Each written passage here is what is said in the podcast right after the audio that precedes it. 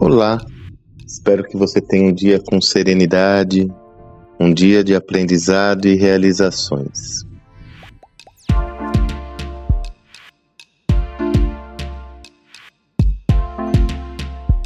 Quem me acompanha há mais tempo sabe que uma das minhas paixões é vendas. Claro que atualmente, até por uma questão de escolha devido ao volume de demandas, eu tenho desenvolvido projetos com mais assiduidade no campo da transformação organizacional.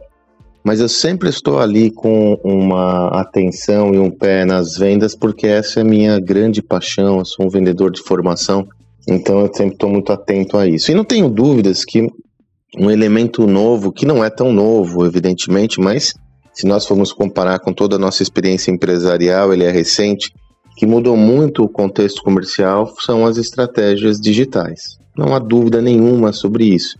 No passado, me recordo quando eu estava na HSM, por exemplo, a HSM é uma empresa que se notabilizou por conseguir é, comercializar tickets com alto valor agregado. Me refiro aí a tickets no valor de 3, 4 mil dólares, é, com CAC zero, com custo de aquisição de cliente zero, porque se utilizava sobretudo de uma boa base de dados e de marketing direto, offline, as malas diretas da HSM, né? Quem conhece a empresa há um bom tempo se recorda que a empresa atuava muito com as suas malas diretas, que era uma obra de arte produzidas pelo Salib, um negócio incrível, né? Essa era a única fonte de vendas, além do ativo, da venda ativa e de eventualmente parcerias com mídia. Mas o que vendia mesmo eram as malas diretas. Pois bem, o, o marketing digital trouxe uma outra dimensão para o chamado marketing direto, né?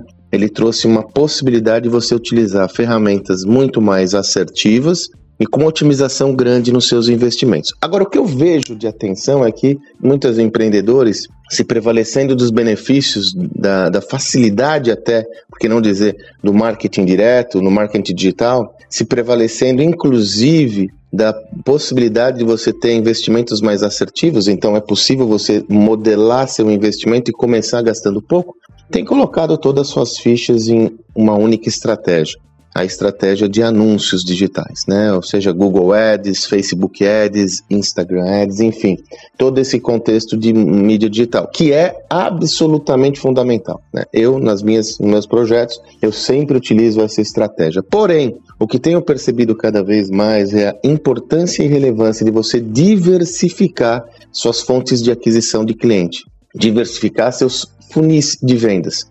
Você tem que ter um funil lá para é, é, é, orientado a uma estratégia de anúncios digitais, mas você tem outros funis envolvendo é, projetos de indicação, você tem que ter outros funis é, desenvolvendo outros canais de vendas com outros tipos de modais, como representantes, como parceiros, como afiliados. Você tem que ter um funil de vendas ativa. Você tem que ter, inclusive na marketing digital, você tem que ter funis dentro do funil. O que eu quero dizer?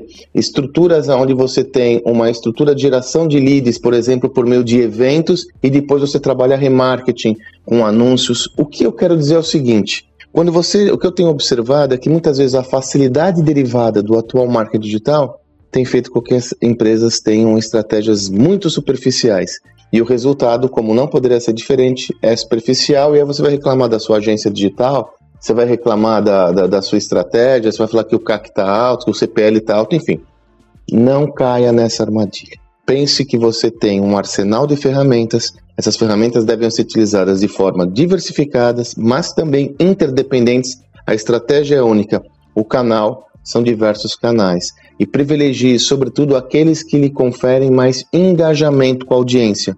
Então, não deixe de desenvolver funis de vendas onde você consegue engajar sua audiência para depois converter.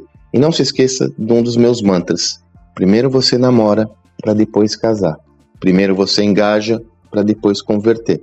Senão, você vai ter um custo de aquisição de cliente muito alto porque você não tem o embarque desse lead na sua na sua mentalidade, na sua visão comercial, na sua filosofia. É isso. Espero que você tenha um excelente dia e até amanhã.